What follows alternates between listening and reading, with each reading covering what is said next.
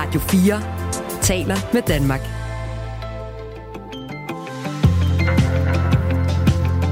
Velkommen til Radio 4 morgen.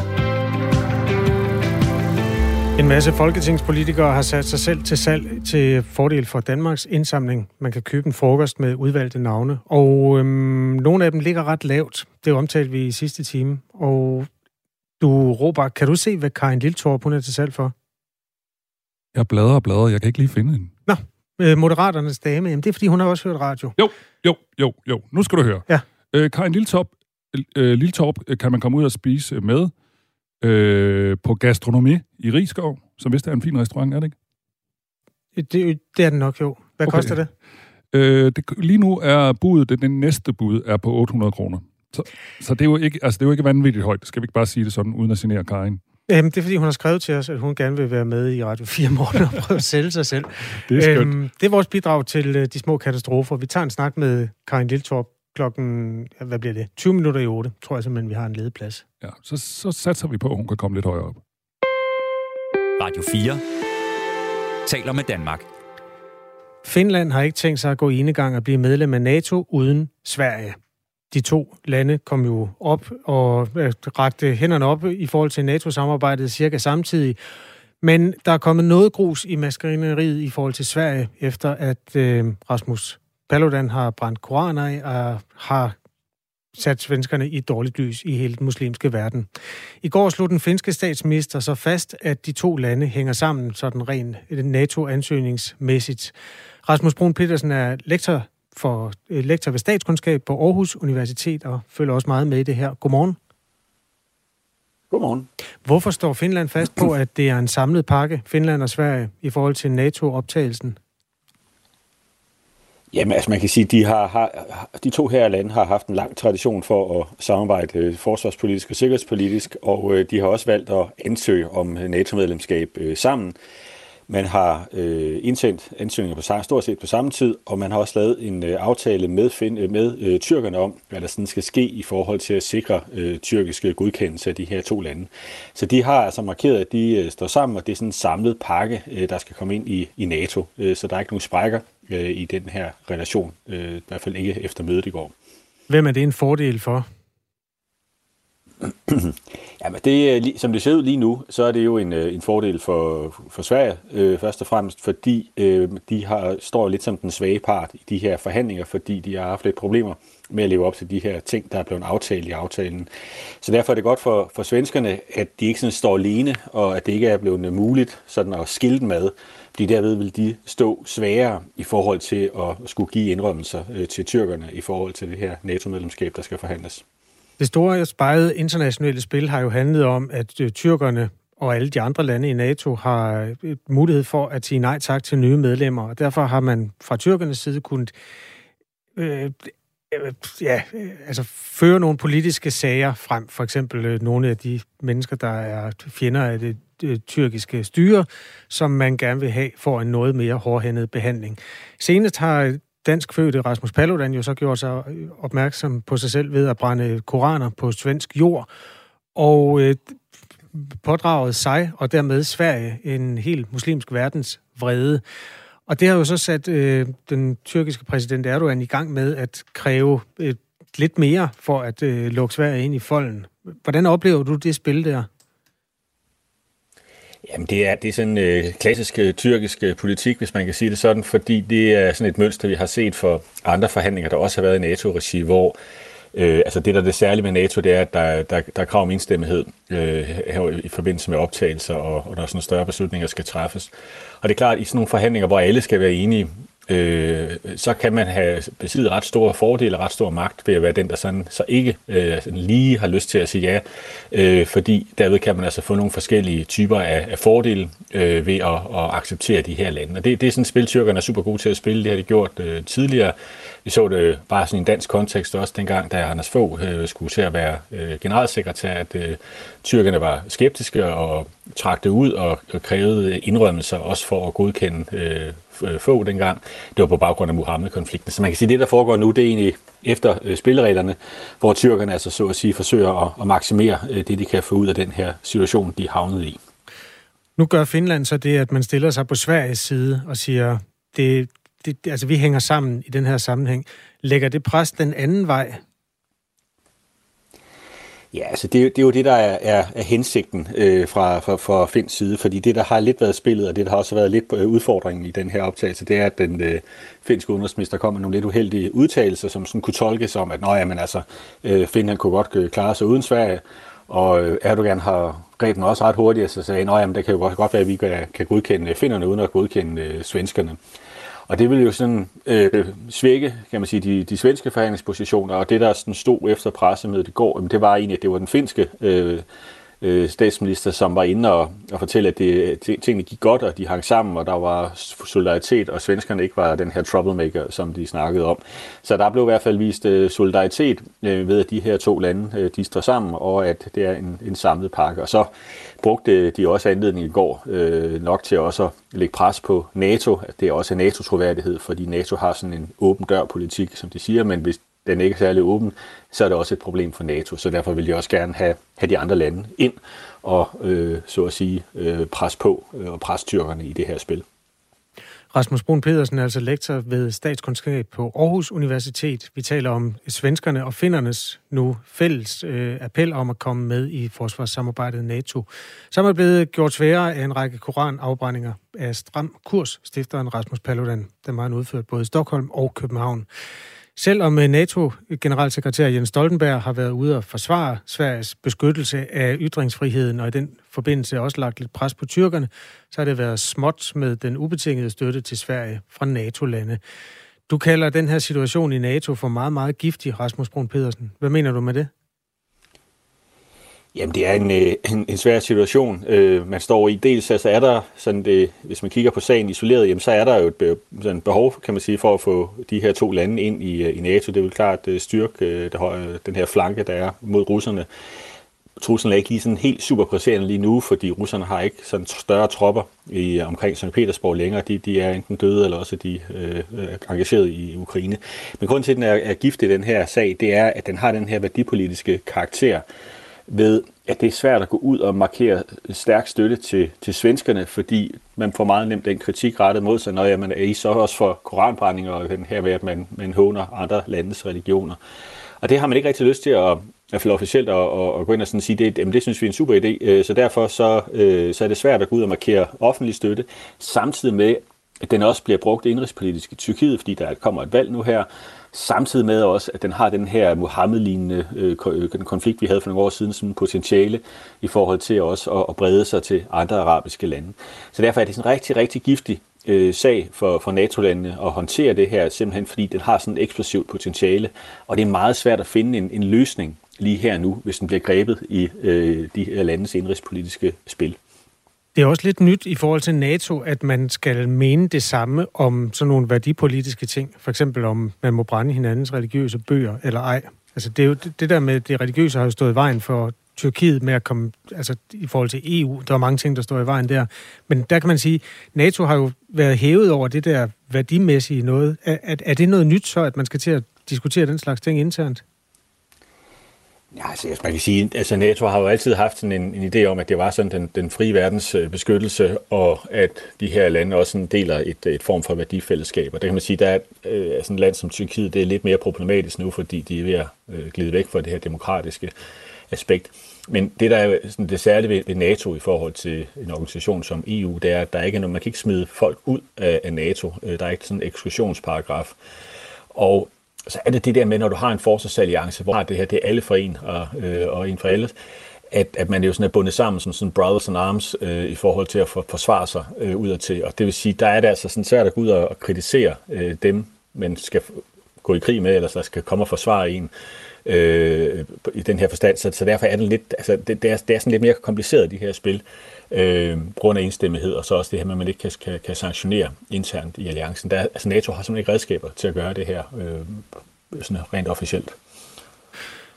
Tak fordi du var med, Rasmus Brun Pedersen. Jamen selv tak. Lektor ved statskundskab, altså en vurdering af den krise, tror jeg godt, man kan kalde det, i forhold til optagelsen af Sverige.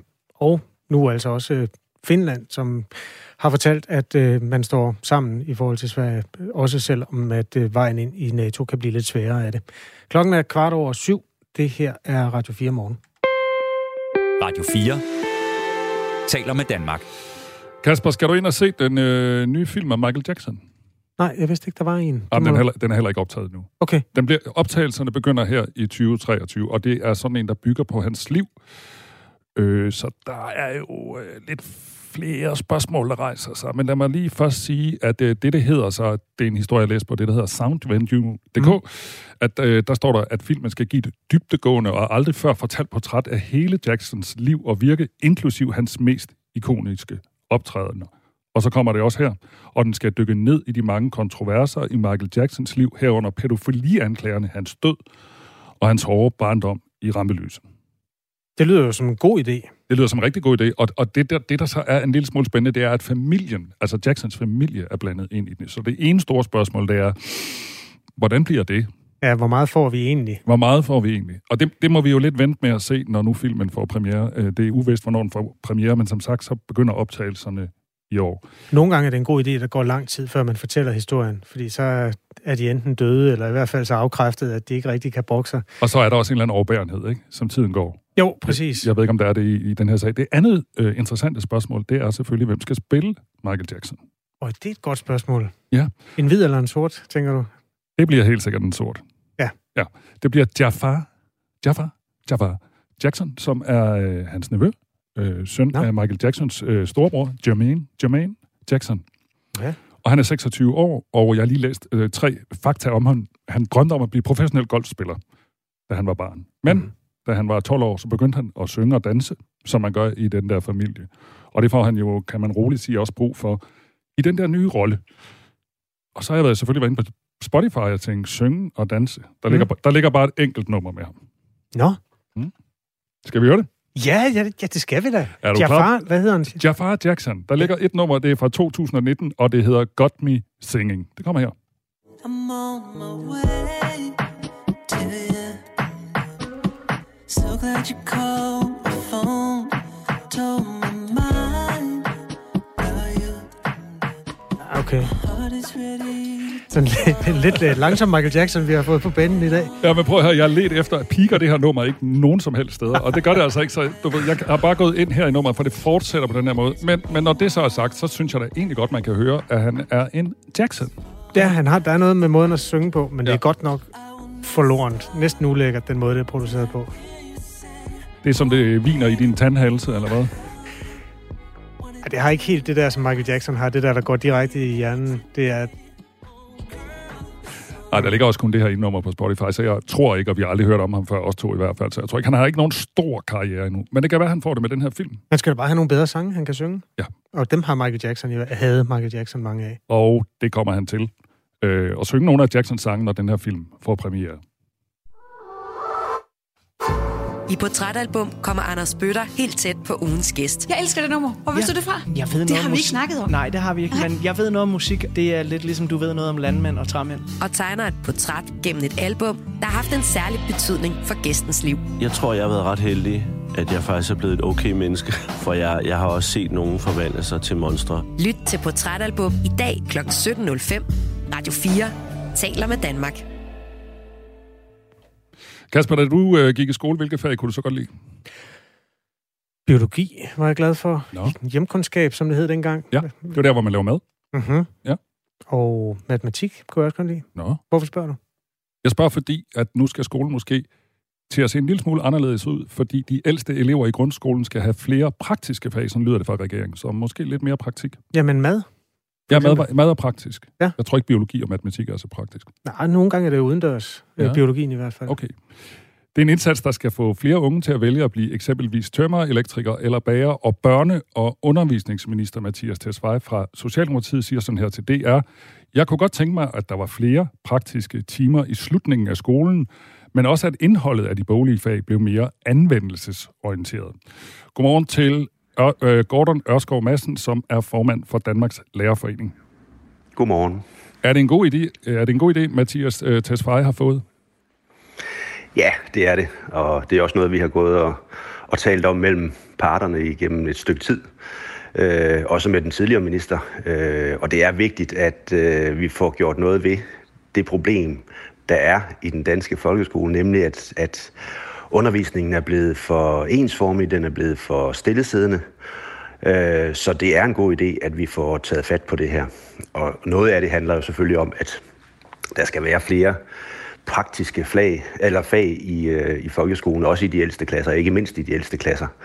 Øh, men samtidig drejer det sig også om, om det andet, øh, ministeren siger, nemlig at, at alle fagene i folkeskolen faktisk skal opfylde det, som er skolens brede dannelsesopgave, som vi kalder det, nemlig at udfordre alle elever, både bogligt, praktisk, øh, musisk, kreativt, anvendelsesorienteret. Så det er en opgave, vi har i skolen øh, i dag, men som vi ikke øh, opfylder godt nok, kan man sige. Det der ord anvendelsesorienteret, lad os lige gribe fat i det. Altså, Ja. er, er det sådan, øh, når børn sidder i skolen og spørger, når de skal lave ligninger og spørger, hvad, hvad fanden skal jeg bruge det her til? Og så skal man forstå, hvad det er. Altså, er det det?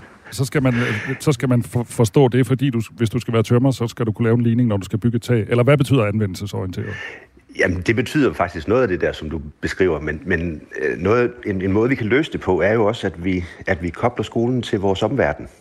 Øh, der er nogle kommuner, hvor man har, og nogle skoler, hvor man har haft øh, stor succes med at indgå i samarbejder og partnerskaber med eksempelvis virksomheder og organisationer. Men sådan er det eleverne. Øh, lad os nu bare tage matematikundervisningen, får en øh, fornemmelse af, at det matematikken handler om, faktisk anvendes ude i, øh, ude i virkeligheden, ude i virksomheder, ude i, i den verden, som, som de jo skal begribe og forstå for os at, at træffe nogle, nogle hvad skal man sige, øh, oplyste valg, når de selv skal øh, beslutte sig for, hvad de vil øh, i deres ungdomsuddannelse og deres videreuddannelse. Så, så det er jo også en måde at gøre det på. Øh, og så handler det jo også om, at at det også er vigtigt, at vi har nogle, øh, nogle faglokaler og nogle værksteder og nogle, nogle lokaliteter ude på skolerne, der, der ligesom, øh, animerer til, at vi, vi arbejder praktisk og anvendelsesorienteret. Det er også en del af løsningen. Jeg taler med Gordon Ørskov Madsen, som er formand for Danmarks Lærerforening, og vi taler om den her udmelding fra regeringen om, at folkeskolen skal være mere praktisk.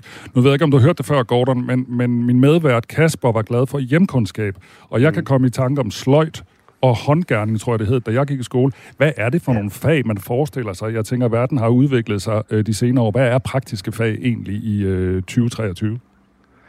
Jamen, det er håndværk og design, så sløjt findes ikke længere. Og så er det madkundskab, øhm, fordi øhm, ja, øh, husgærning og håndgærning ikke findes længere.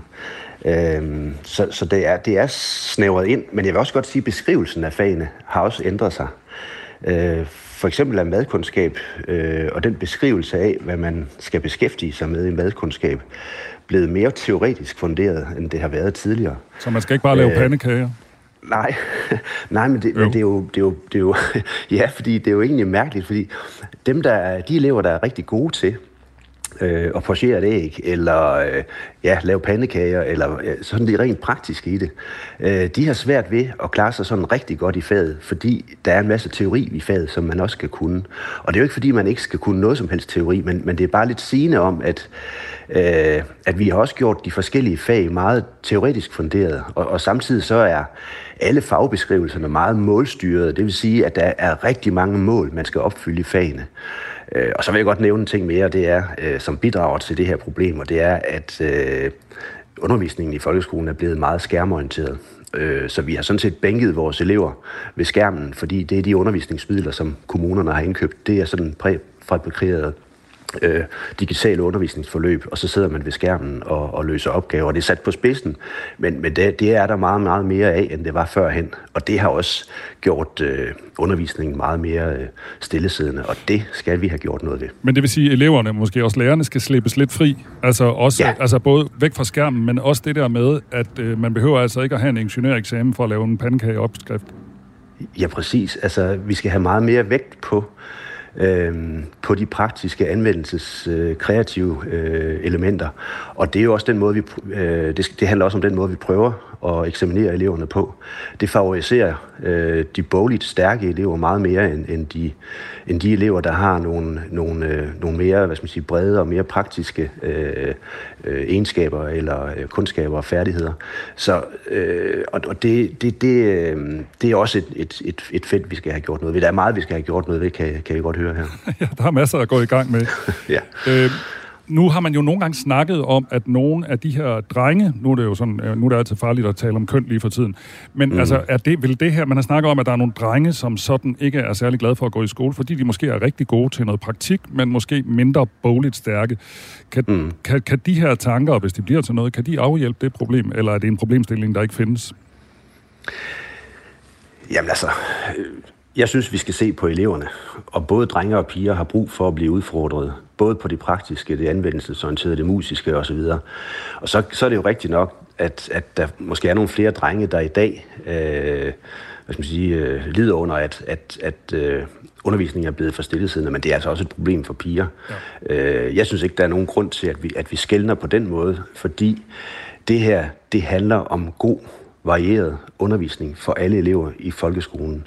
Og det kræver en indsats, og det kræver nogle investeringer i skolen, det kræver nogle faglokaler, det kræver nogle lærere, der kan noget øh, andet, og, og, og noget efteruddannelse. Men det kræver også, at vi har nogle undervisningsmaterialer, der handler om mere end, end digitale platforme.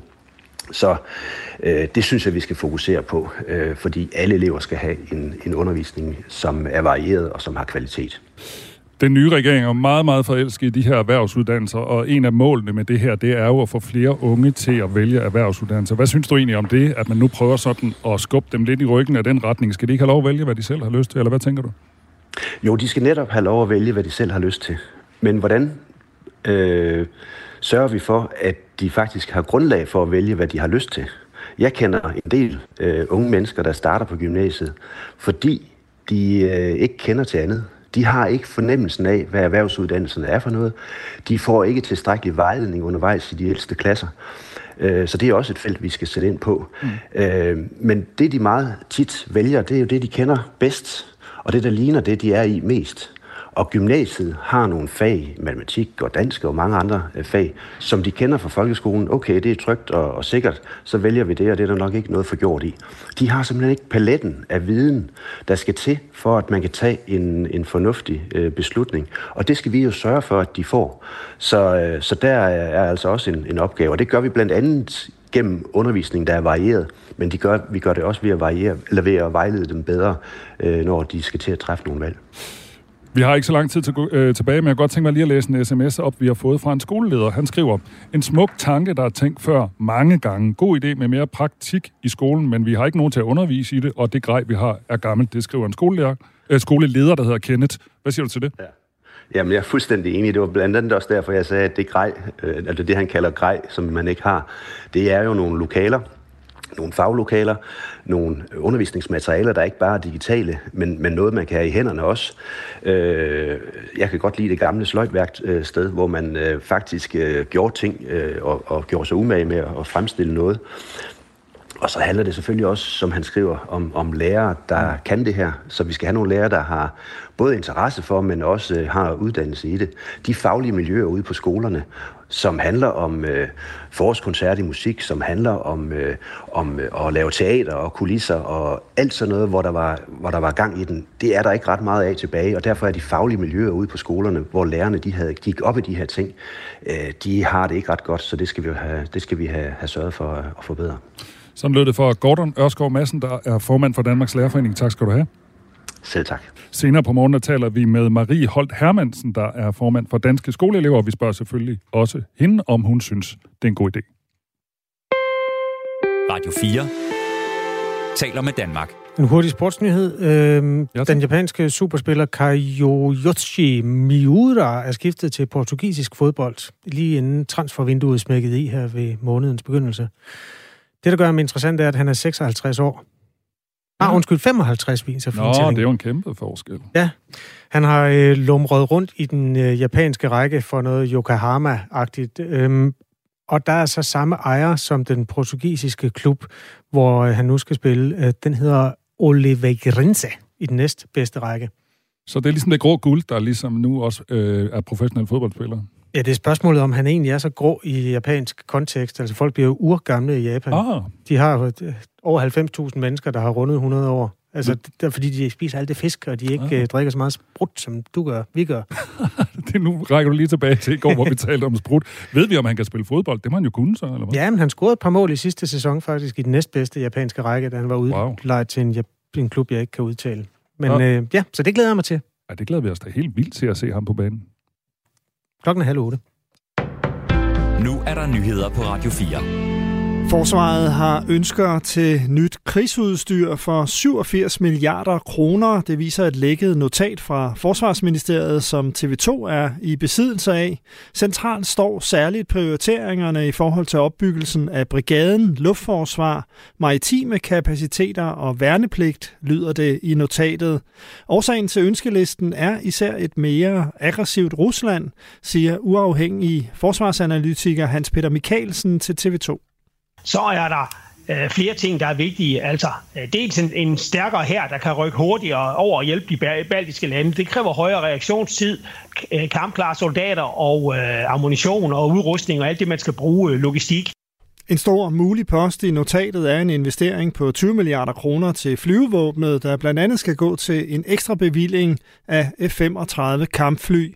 I Søværnet vurderes det, at der er brug for flere helikoptere, undervandsdroner og nye patruljeskibe for op imod 20 milliarder. I hæren er der brug for en ekstra kampbataljon og soldater, der kan rykke ud med kort varsel. Forsvarsministeriet anbefaler også, at værnepligten bliver forlænget og at flere kaldes ind der er risiko for dårligere behandling af borgerne fremover, og sådan lyder et opråb til regeringen fra regionerne, der driver en stor del af sundhedsvæsenet.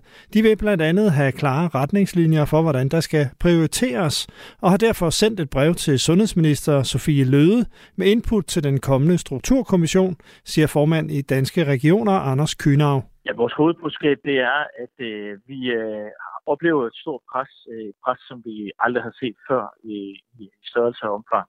Øh, og vi kan også se, at nogle af de udfordringer, vi har i, øh, på sundhedsområdet, øh, de bliver større i den nærmeste fremtid. Fremover ventes flere børn og ældre, og der er fortsat meget lange ventelister efter udskudte operationer. Derfor er det ikke længere nok, at vi bare fortsætter med at gøre de ting, som vi gør i dag, på den måde, som vi gør i dag. Vi er nødt til at gøre tingene fundamentalt anderledes.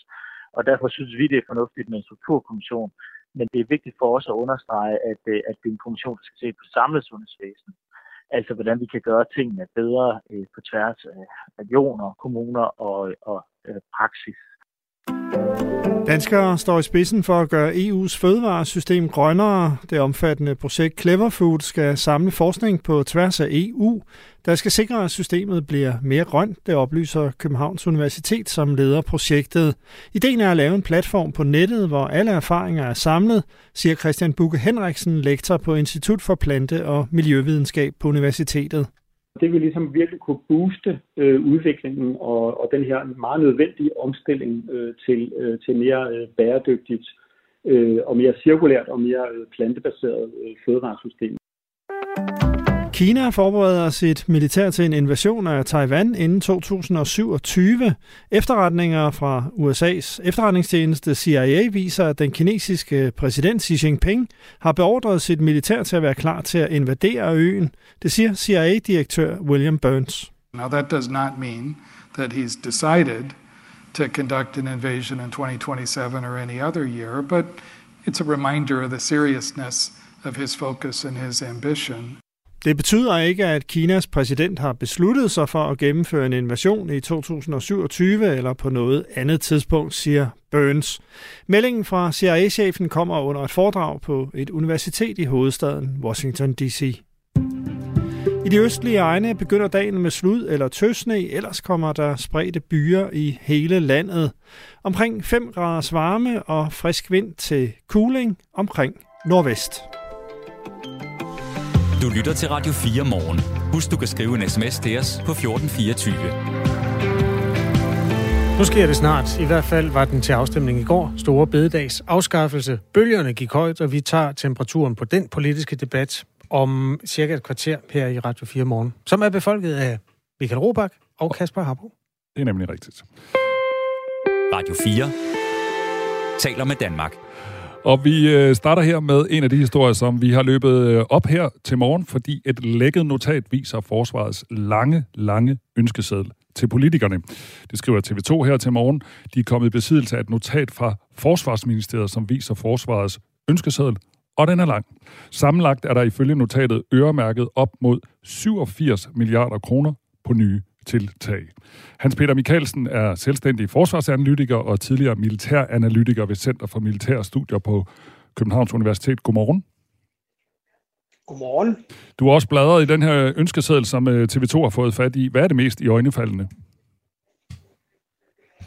Ja, det mest i øjenfaldende er måske det, som vi selv siger, det er omfanget. Mm. Fordi det er jo hele vejen rundt, at, øh, at forsvaret øh, ser øh, behov for styrkelse, og, og det er jo en konsekvens af, at øh, dansk forsvar har været sådan set, set øh, øh udfordret i, i rigtig mange år, og der nu er en, en spændt sikkerhedssituation og større krav fra NATO, og så skal, der, så skal der noget til at bygge op igen.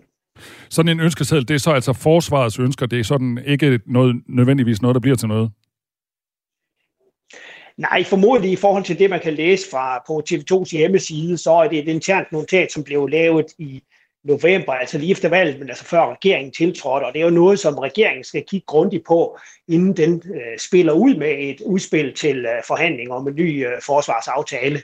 Så det er jo ikke sikkert, at, det er, at regeringen er enige i det hele, men det er jo noget af det, som, som danner fundamentet, så det er der, man, man, man starter. Det her notat, som øh, TV2 har fået fat i, er ikke hemmeligstemplet, men det er til tjenestebrug, som det hedder. Det er udarbejdet i november 2022, og altså efter folketingsvalget, men før den nye regering havde øh, øh, tiltrådt. Det er fortsat uklart, hvor mange penge, der præcis skal fordeles i det kommende forsvarsforlig. Det afhænger af, hvornår investeringerne bliver indfaset. Men uanset hvad, så er der tale om øh, meget høje beløb. Et overslag, hvis pengene fordeles ligeligt over årene, lyder ifølge notatet på ekstra 130 milliarder kroner. Øh, Hans Peter Mikkelsen, hvad, hvad, hvad skal de her penge bruges til? Kan du hjælpe os lidt med, hvad der står på ønskesedlen?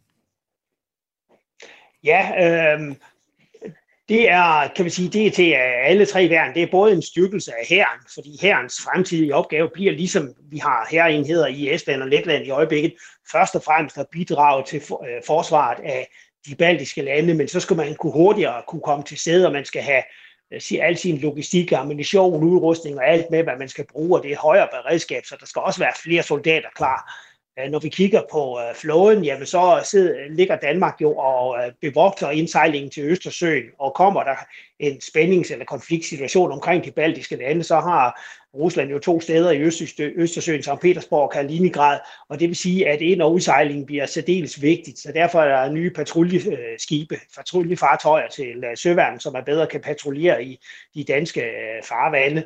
Så til øh, flyvåbnet, kan vi sige, det første, noget af det, som man har savnet siden 2005, der nedlagde man det jordbaserede luftforsvar, altså det, som kan forsvare Danmark mod angreb af fly og missiler og lignende. Og vi har jo set, hvordan krigen i Ukraine, hvor Øh, russerne har sendt missiler i hovedet også på byerne og lignende. Så, så det er et område, man kigger meget på at sige, at vi er nødt til at have et eller andet, som kan forsvare det danske område. Også fordi vi ligger der, hvor vi ligger og tæt på Kaliningrad.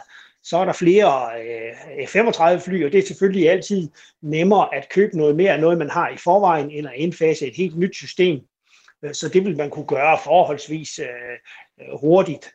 Og så er der øget overvågning, og noget af det, som, som, som ikke er af de overvejelser, det er selvfølgelig, skal man øge overvågning i Nordatlanten og Arktis, og hvad skal det være for nogle systemer? Mm. Og så er en af de ting, som er selvfølgelig mere sikkerhedspolitisk interessant også, det er øh, det, der hedder strike, eller krydsermissiler, altså missiler, der direkte kan bruges til at, at slå igen med.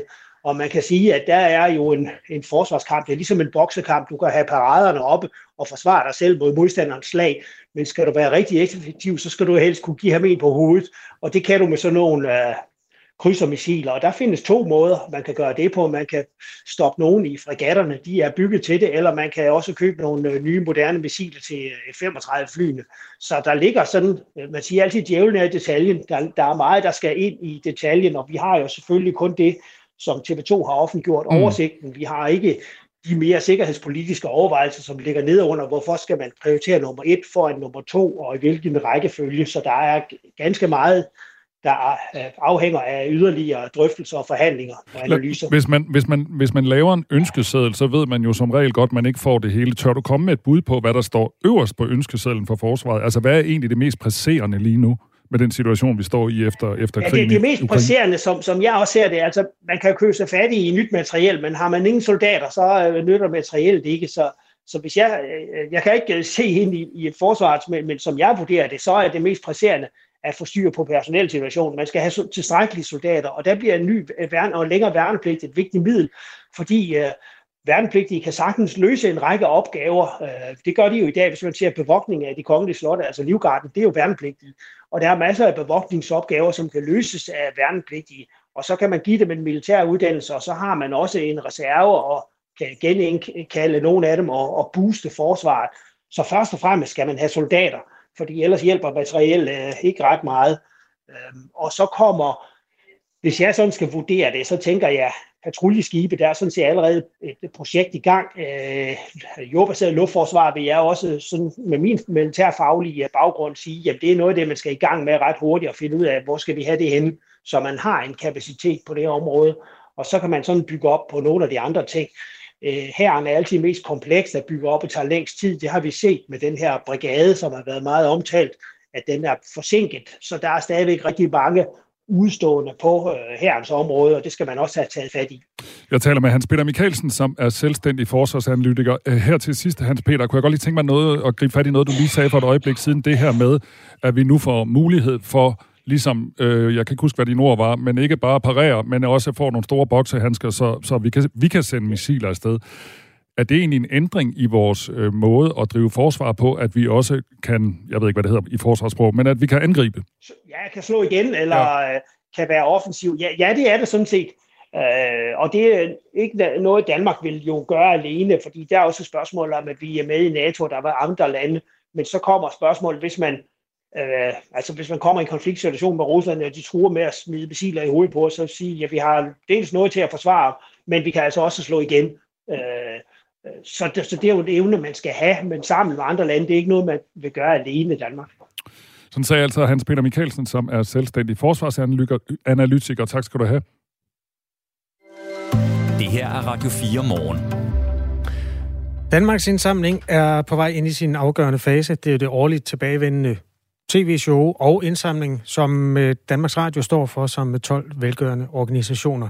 Det handler om at øh, give nogle penge til de organisationer, der skal afbøde katastrofer rundt omkring i verden. Også de skjulte af dem, og nogle af dem er sikkert også til den meget synlige katastrofe i Ukraine i år. Et af de tilbagevendende festlige elementer er, at politikere bliver sat til salg som frokoster betragtet. Sidste år gik øh, Søren Pape Poulsen som på det tidspunkt var en meget ombejlet herre, for 39.000 som frokost betragtet øh, på en auktion, der blev solgt via laurits.com. 39.000 var der nogen, der ville give for at spise sammen med Søren Pape. Det er ikke alle, der er så høj i kurs. Godmorgen, Karin Lilletorp. Godmorgen. Det koster 800 kroner at spise frokost med dig, og det er vel at mærke en frokost, der koster, så vidt jeg kan se, 1100, hvis der er vin. Er der vinmenu med, ved du det? Øh, nej, det er jeg faktisk ikke klar over. Okay, det må vi lige undersøge. Ja. Øhm, hvad er grunden til, at øh, folk ikke vil give så meget for at spise med dig? Jamen, det forstår jeg jo virkelig heller ikke. Og tak, fordi du spørger på den måde, fordi et eller andet sted er, er det jo selvfølgelig ydmygende. Jeg har endda sagt til min mand, om han ikke kunne gå ind og byde for at få den en lille smule op, men, øh, men, men det havde han åbenbart heller ikke nogen interesse i. okay, det er en kedelig type, du er gift med. øhm, frokosten med Karin Lille... Måske skal vi introducere Karin Lilletorp, født 6. maj 1972, sidder i øh, Folketinget nu for Moderaterne valgt i Østjyllands Storgræs. Og det er også en østjysk restaurant, nemlig den, der hedder Gastronomé Michelin-restaurant, der ligger i det nordlige Aarhus, i Rigskov. Øhm, og der er altså budt 800 kroner. Jeg vil lige ind og se, du er Ph.D. i kemi. Det, ja. øh, altså, hvad, hvad konverserer du normalt om? Det kunne også godt skræmme mig, vil jeg sige. Altså, snakker du meget om kemi, når man spiser frokost med dig? øh, nej, det vil jeg sige, det plejer jeg faktisk ikke. Jeg vil sige, at jeg er meget altid i mine samtaleemner. Jeg har nogle andre emner, der er min absolut favorit. Altså både politik, men jeg taler også meget gerne om øh, emner som øh, døden, om seriemorder osv. Det eneste, jeg håber, det, det, det er, når det kommer til samtaler jeg, jeg kan godt mærke, at jeg ikke sælger mig selv nu, men jeg kan godt lide at snakke om livets mening. Jeg er ikke så god til at snakke om sport og den slags, men, men jeg snakker ikke specielt meget om øh, kemi, nej. Det gør jeg ikke. Med mindre, at jeg er ude med nogle nørder, så elsker jeg også at snakke kemi. Det kan godt være, at vi lige skal have den der vinmenu oven i hatten, hvis det er, at det skal blive rigtig sjovt, det der med at snakke om seriemorder og død og livet og sådan noget. Jeg vil bare... Jamen, jeg kan faktisk jeg kan faktisk også nogle gode vidtigheder og sådan noget, hvis det er det, der skal til. Det kan jeg godt byde ind med oveni. Og, og, og man kan jo også snakke med mig om uh, regeringspolitik overordnet set. Det kan godt være, at der er nogen, der har brug for at komme ud med deres frustrationer. Nu, nu bevæger du dig ud på de helt lange ski, det ved du godt ikke, fordi det er flot, øh, at der, du vil være med her, og der ikke er budt ret højt op, men nu har du ligesom flashet, du kan nogle gode vittigheder. Så vil vi gerne bede om en af de gode vitser. Ej, det må du, det må du simpelthen ikke bede om. det, det, det må du simpelthen ikke bede mig om, fordi det, det der også er kendetegnet ved mine vittigheder, det er, at de nogle gange har tendens til at blive en, en lille smule lange. Okay, så vi, vi, samler, vi samler lige sammen. Din mand vil ikke byde på dig. Du vil gerne tale om døden, og dine vit- vitser er meget lange. Er det det, er det, det man får?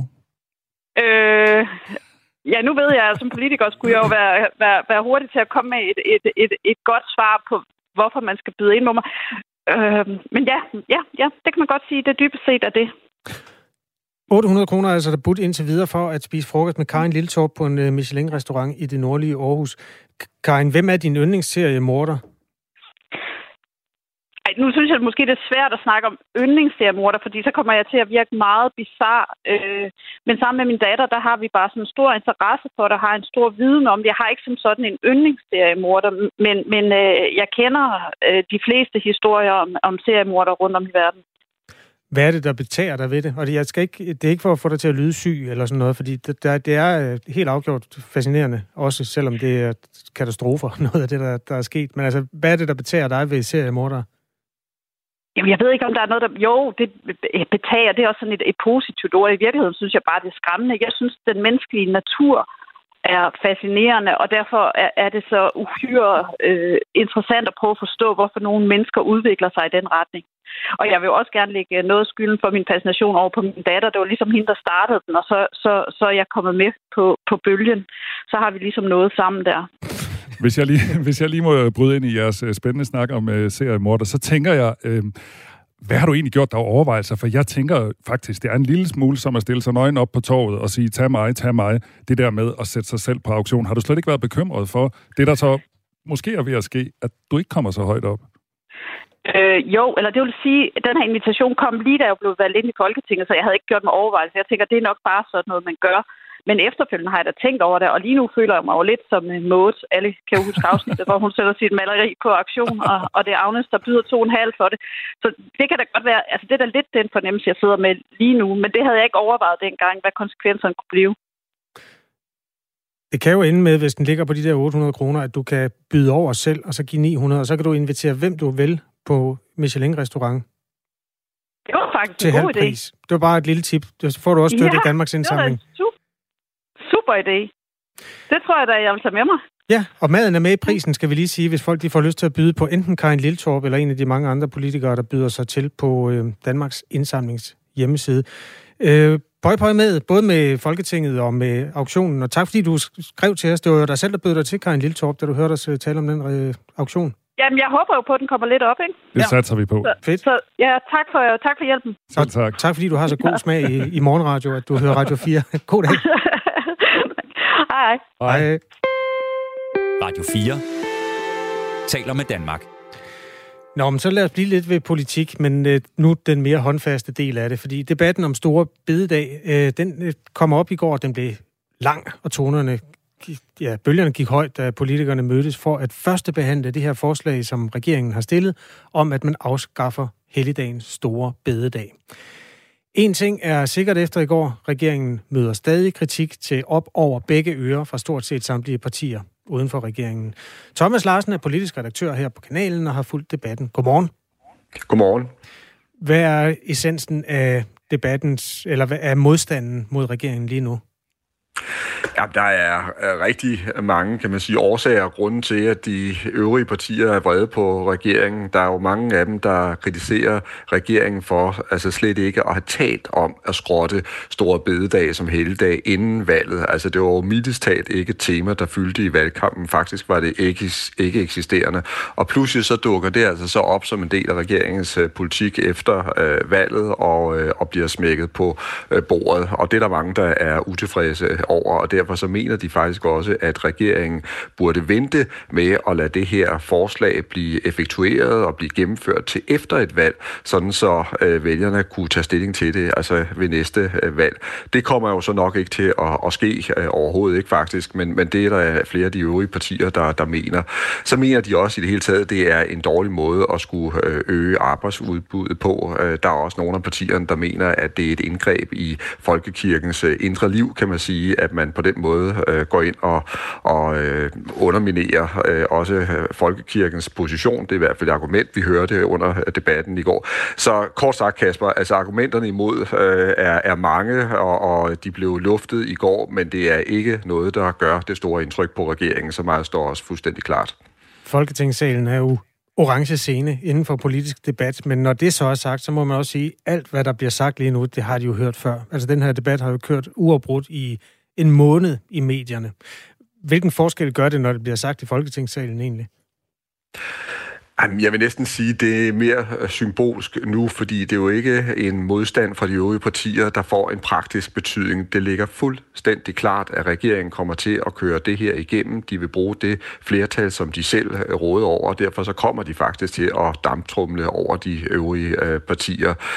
Um, og derfor det eneste, de øvrige partier, de kan håbe på i den her situation, det er jo faktisk at appellere til vælgerne uh, uden for Folketingssalen, ude i, i virkeligheden, og prøve på den måde at lægge et hårdere og hårdere pres på, på, på regeringen. Jeg tror ikke, det kommer til at, øh, at, at, at føre øh, til noget, fordi øh, det blev også sagt fra regeringens ordfører i går. Altså, de mener selv i regeringen, at forslaget om at skrotte Stor Bededag som helligdag, det er simpelthen det, der på en nem måde, ifølge dem, giver penge i kassen, og også vil være med til at øge arbejdsudbuddet. Og derfor så står de benhårdt fast. Og så er der oven i det også en anden tankegang i regeringen, der trives lige nu, og det er, at hvis de giver sig på det her, så føler de selv, at de kommer til at se svage ud. Så kommer de til at sende signal til resten af Folketinget om, at de meget nemt kan begynde at slå op i banen, hvis de møder modstand. Det var altså første behandling af det her lovforslag. Hvordan er det, bare sådan, hvis i et stort træk, hvordan er det, køreplanen er øh, for det her? Jamen, det er rent faktisk, der er rent faktisk lagt op til, at det her, det skal, det skal gennemføres meget, meget øh, hurtigt og, og kvikt. Og det er der en særlig grund til, fordi i regeringstoppen, der ved man jo udmærket godt, at i store dele af fagbevægelsen, for ikke at sige i hele fagbevægelsen, der er man i øjeblikket sprudt rasende over, at regeringen er kommet med det her forslag, fordi man mener, at det er med til at torpedere de overenskomstforhandlinger, der er i gang, og som faktisk kan ende med et, øh, med et øh, sammenbrud eller en stor konflikt i, i, i værste fald. Og så for ikke at forstyrre mere end højst nødvendigt, kan man sige, så prøver regeringen at få det her gjort til lov øh, hurtigst øh, muligt, og det vil sige, det kommer til at ske altså allerede i, i, i den her øh, måned. Så det er et faktum. Om det vil formidle øh, fagbevægelsen, det tror jeg stadigvæk er et meget, meget åbent spørgsmål, fordi ser vi bare lige frem her til weekenden, så er det sådan, at der er en kæmpe demonstration formentlig på vej øh, på Christiansborg Slottsplads øh, på, øh, på søndag, hvor hele fagbevægelsen venter sig møde op. I går der havde vi også en lille demonstration foran øh, Christiansborg Thomas, øh, som vi nævnte her i går i radioen. Øh, og så øh, så jeg i nyhederne i går, nu kommer der den her store demonstration. Jeg kunne ikke lade være med at tænke på, er det egentlig noget, der gør indtryk på politikere, hvis der står 10.000, eller det ville i givet fald være rigtig mange, altså hvis der står nogle tusind mennesker på Christiansborg Slotsplads? Ja, det er et godt spørgsmål, du stiller der, fordi det, der tror jeg kommer til at, øh, at betyde noget, det kan, det kan netop være altså, mængden af folk, der møder op. Og øh, i betragtning af, at det er en samlet fagbevægelse, og det vil sige med alle de store fagforbund, der har involveret sig i det her, altså FOA, HK, 3F, altså alle kæmperne, så er der altså også øh, en ret stor sandsynlighed for, at der møder rigtig, rigtig mange mennesker op på Christiansborg Slottsplads, også selvom vejret tegner til at blive usædvanligt dårligt. Øh, og det er klart, det vil, det vil gøre indtryk øh, på regeringen, og det vil især gøre indtryk på Socialdemokratiet, for det er Socialdemokratiet, der for alvor har noget i klemme i den her kamp med den samlede fagbevægelse. Det tror jeg ikke gør særlig ondt på hverken Venstre eller Moderaterne, men vi kan se i meningsmålingerne, at øh, Socialdemokratiet de taber vælgere, og de taber vælgere hurtigt, og det kan blive dyrt for Mette Frederiksen at lægge sig ud med alle de her fagforbund på en gang, sådan som der er udsigt til nu. Det skal jo behandles tre gange sådan et lovforslag. Man kan læse på Folketingets hjemmeside om de forskellige procedurer i det, men det, der er jo der er noget, der tager lidt tid. Altså, hvor hurtigt kan det lade sig gøre at få det her stemplet og klart, så det er vedtaget, at Store Bededag er fortid? Eller at i ja, hvert fald skal holde for sidste gang? Det, det er simpelthen her øh, altså slut februar, det, det, det er meningen, så der, der, der er det ifølge regeringsplan, der skal, der skal det simpelthen være øh, lov, øh, og det vil sige, at hvis det går som regeringen håber, ja, så er det altså her i år, at, øh, at danskerne kan samles til store bededag og have den som en, en heldig dag for, for sidste øh, gang, fordi øh, næste, øh, næste år, så, øh, så eksisterer den ikke længere som, som heldig dag. Det er regeringens køreplan, og det har den tænkt sig at, at holde fast i, øh, og på den måde kan man sige, så vinder regeringen også en, en politisk sejr, fordi dens ønsker bliver til virkelighed. Men jeg tror netop, at det, der kan gå hen og blive den helt, helt store risiko for regeringen og navnet Socialdemokratiet, det er jo, hvis vi senere på foråret får en stor konflikt, øh, og som delvis vil være udløst af, at der er så mange af fagbevægelsens menige medlemmer, der er vrede over, at der bliver taget en helligdag øh, fra dem. Og, øh, og det er klart, hvis vi får en, en stor konflikt, så kan man være stensikker på, at fagbevægelsens ledere, de vil pege fingrene direkte mod Christiansborg, direkte mod regeringskontorerne, også når formentlig direkte mod statsministeriet at sige, det var faktisk jeres skyld, at den her store konflikt blev en realitet. Øh, det vil være en øh, rejsesituation for Socialdemokratiet. Vores lytter Connie øh, sidder i køge og har lige et spørgsmål til dig, Thomas. Kan regeringen blive væltet af oppositionen, spørger hun. Nej, det kan den ikke, og det er jo også her, at regeringen parlamentarisk viser sin meget store styrke, for den er jo netop en flertalsregering, øhm, og, øh, og sidder så på et, øh, et flertal, som den kan bruge til at køre det her igennem, ligegyldigt hvad de øvrige partier måtte mene om det. Og i præcis det her tilfælde, der ser det altså bare ud til, at det har regeringen tænkt sig at stå fast på, at den har sit flertal intakt, og derfor kan få gøre øh, den, øh, altså kan, kan skrotte hele dagen.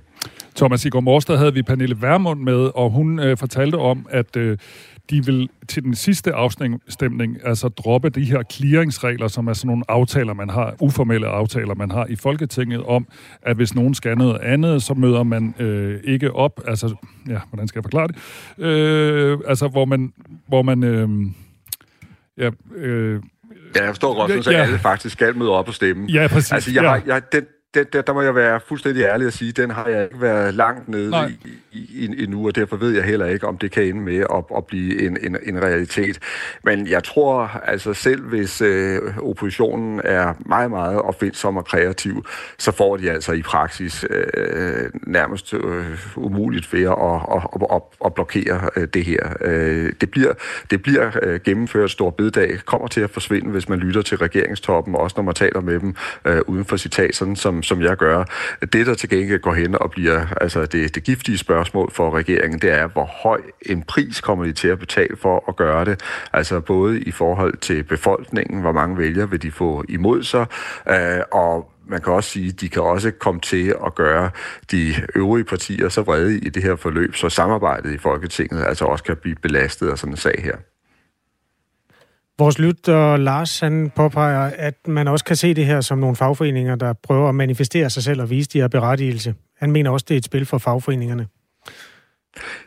Jamen, det tror jeg er en rigtig øh, analyse, hvor man kan sige, at det er også nogle, øh, nogle øh, fagforbund, altså, som, øh, som viser, at de er derude, øh, og som øh, øh, på den måde øh, kommer til at fylde i, i, i offentligheden.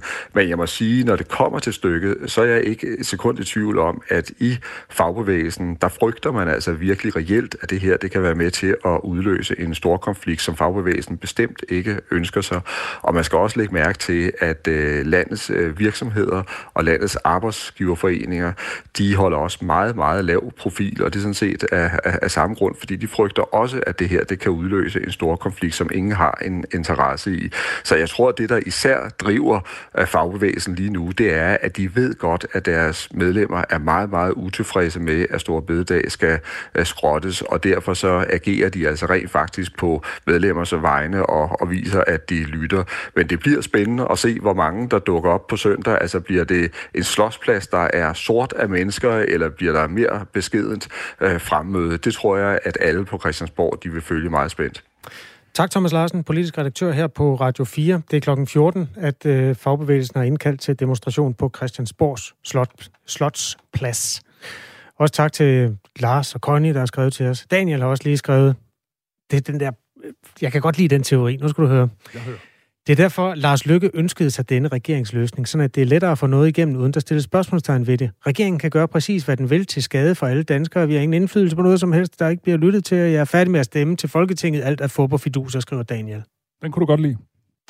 Jeg troede faktisk, det var en anden. Jeg troede, det var den der teori, som man også nogle gange får ind på sms'en, at Lars Lykke har lanceret den her øh, regering og det her projekt for at få den, altså Socialdemokratiets øh, fundament til at erodere, fordi man bliver uvenner med stort set alle, man plejer at være allieret med. Ja, den har vi hørt nogle gange på sms'en. Ja, det var bare det. Ja. Nå, men Daniel, han har fuldstændig mistet pusten og troen på noget som helst. Det er vi da kede af. Det, det er fredag, Daniel, for himlens skyld. Op med humøret, Daniel. Efter nyhederne skal vi se nærmere på en øh, europæisk kulturhovedstads øh, aspirant, som man ikke øh, havde set komme. Det er Næstved. Det er nemlig Næstved. Klokken er 8.